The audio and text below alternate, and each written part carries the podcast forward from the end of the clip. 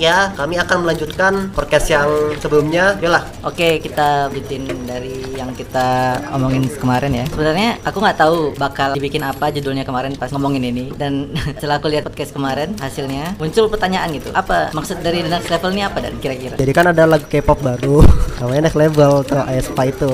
Ya itu masukin aja. Karena kan kita kemarin ngomongnya tentang merubah hidup yang membosankan gitu lah rutinitas. Ya pingin naik level gitu. Oh iya, uh, soal mengubah kebosanan ya, teori kebosanan kemarin yang kita omongin ya.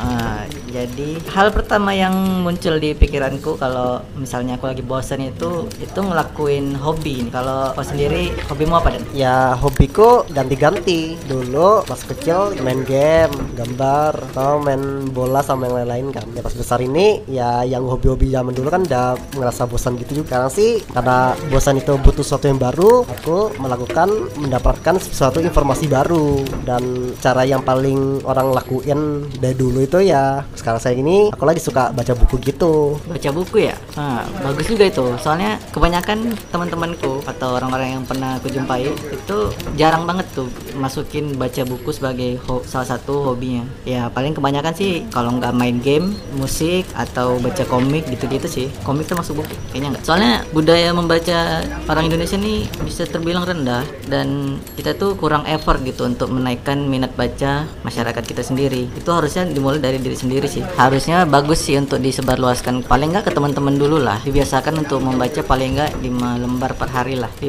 halaman lah. Jadi untuk menciptakan kebiasaan-kebiasaan habit. Katamu kan minat baca orang Indonesia kan dikit ya. Jadi menurut data UNESCO masyarakat Indonesia itu minat bacanya cuma 0,001 persen. Artinya dari 1000 orang Indonesia cuma satu orang yang suka membaca. Yang kau bilang juga itu habit yang bagus itu emang benar karena orang-orang sukses seperti Bill Gates, Mark Zuckerberg, Warren Buffett itu hobinya membaca buku. Bill Gates minimal seminggu sekali habisin satu buku. Warren Buffett seharinya bisa baca 500 halaman dokumentasi keuangan. Makanya dia jadi investor sukses gitu. Makanya aku coba habit-habit orang sukses-sukses itu biar next level dan yang kau bilang tadi tentang lima halaman ya emang habit awal-awal kita coba buat menciptakan habit itu coba ya yang dikit-dikit dulu biar jadi terbiasa lah dulu.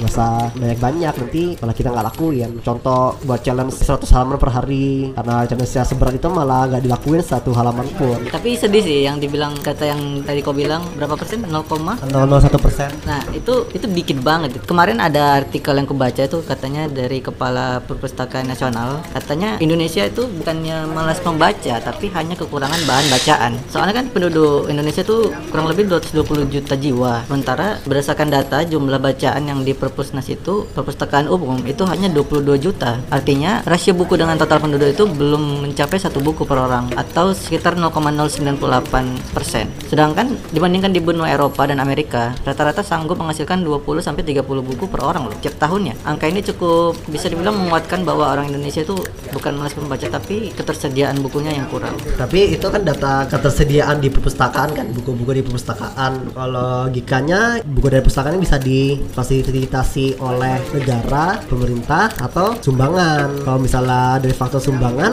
kalau orang Indonesia juga nggak minat baca, ya dia aja nggak punya buku kan mungkin. Orang-orang sekitar nggak punya buku, jadi nggak bisa nyumbang apa pun. Mungkin dari banyak faktor lah. Faktor itu juga juga faktor minat baca yang kita sadari emang orang-orang Indonesia juga nggak minat baca kan. Bisa contoh di ke kafe kan jarang yang bawa buku cuma malah main HP pas nongkrong di kafenya intinya pribadi aku lagi mulai baca buku mau ikutan enggak an. Ya mau lah soalnya kan kebiasaan ini juga bagus. Nah selain buku nih pasti suka nonton juga kan? Tahu anime dong? Eh sekali. Apa kira-kira anime favorit panjang masa muda? Kau tau kenapa? Kau pikir aku masih anak-anak dulu suka nonton anime lah. Hasil animenya yang apa? Yang sok-sok pintar gitu. Apa Pergia sama Death Note. Kalau berantem berantem itu kurang suka sih. Apa kalau misalnya dianggulkannya aksi-aksi berantemnya. Ya sebenarnya kayak gitu yang taktik-taktik sok pintar INTJ gitu. Kan Light Yagami sama Lilith Samples kan MBTI-nya INTJ gitu kan. Ya kayak aku juga sok-sok pintar gitu. Apa apaan? Kalau aku sih lebih fleksibel ya kayaknya. Hampir semua genre aku tonton sih. Asalkan ceritanya nggak terlalu sampah. Apalagi kalau ada unsur komedinya itu biasa aku suka. Komedi dan dan ya sedikit action bisa lah dan akhir-akhir ini juga telah nonton anime satu season misalnya gitu kan dan belum ada lanjutannya biasanya sih aku lanjut ke manganya sih dan belakangan lagi suka baca-baca shonen Aku kan udah empat tahun gak ngikutin anime gitu. Cuma yang aku bilang kemarin-kemarin, hayalan anime itu masih terjebak di alam bawah sadarku. Jadi kalau aku nikmati hidup bosan-bosan kayak gini, rutinitas bosan-bosan gini, ah suntuk banget gitu. Pengen lah hidup keren-keren seperti anime. Kau pengen gak hidup musuh keren anime? Kayaknya pertanyaan itu kalau ditanya ke siapa pun rata-rata kebanyakan mau ya. Tapi terkadang kita harus berpikir sedikit realistis. Kalau nggak semua hal di anime itu bisa kita aplikasikan ke dunia nyata. Makanya kadang kalau orang itu terlalu jatuh ke dalam imajinasi anime itu kadang suka sulit gitu untuk balik ke realita. Tapi hal itu bukan berarti kita dilarang untuk berimajinasi ya. Malah anime-anime dan manga ini membantu kita untuk lepas dari penatnya keseharian kita. Makanya nonton anime, baca manga itu termasuk ke dalam hobi yang bisa menghilangkan kebosanan kita. Tapi ya kalau misalnya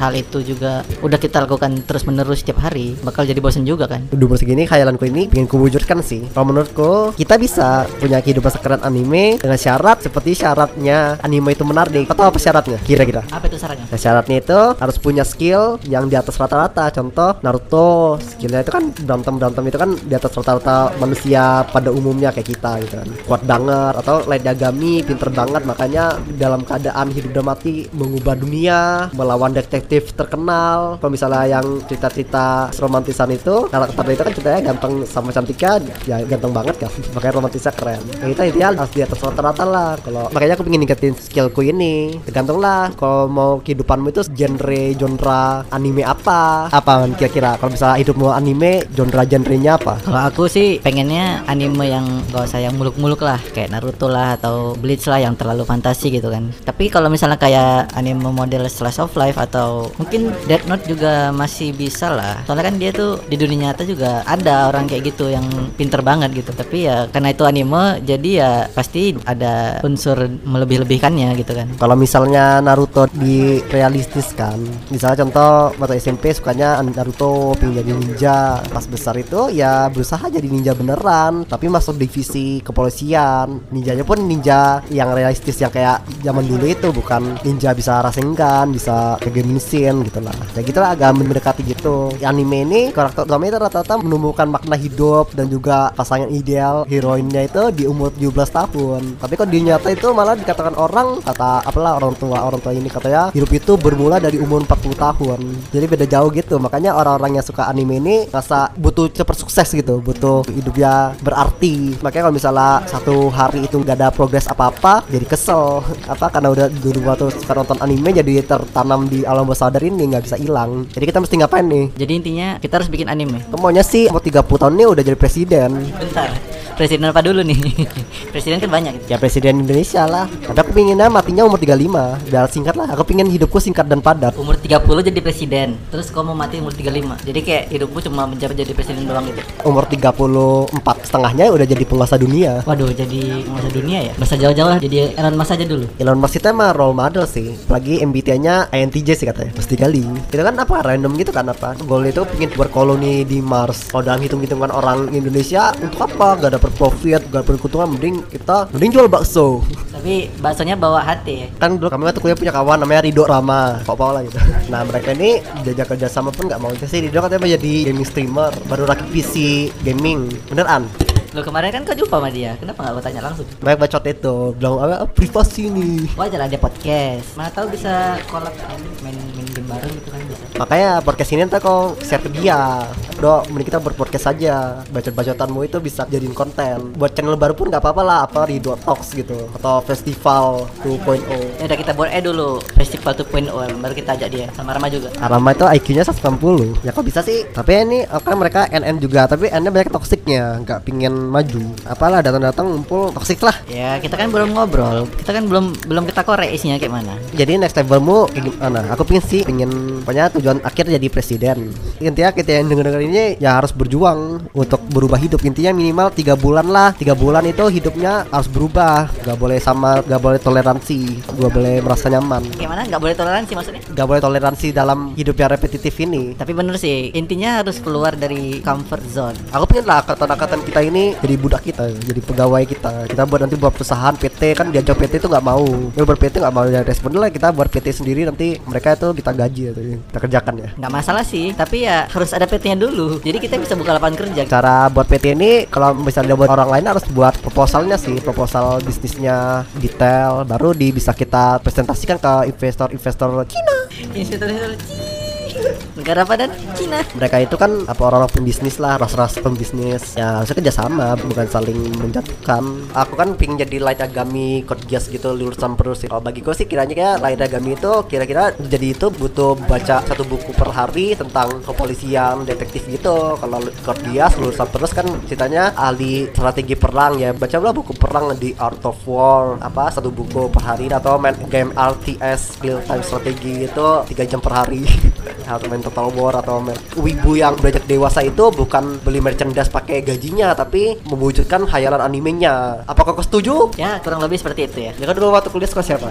apa ini? Crash? Crash. Itu iya iya. Siapa? Elisa. Enggak Nisa namanya Enggak ada yang kenal kalian aku ya ya, ya udah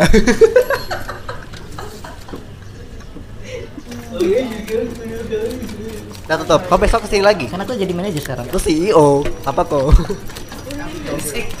ya tutup ya, nanti kita share ke Ridoan ya. Eh Ridoan, Rido Rama. Aku kan nahan kenapa aku share ke aku? Ya.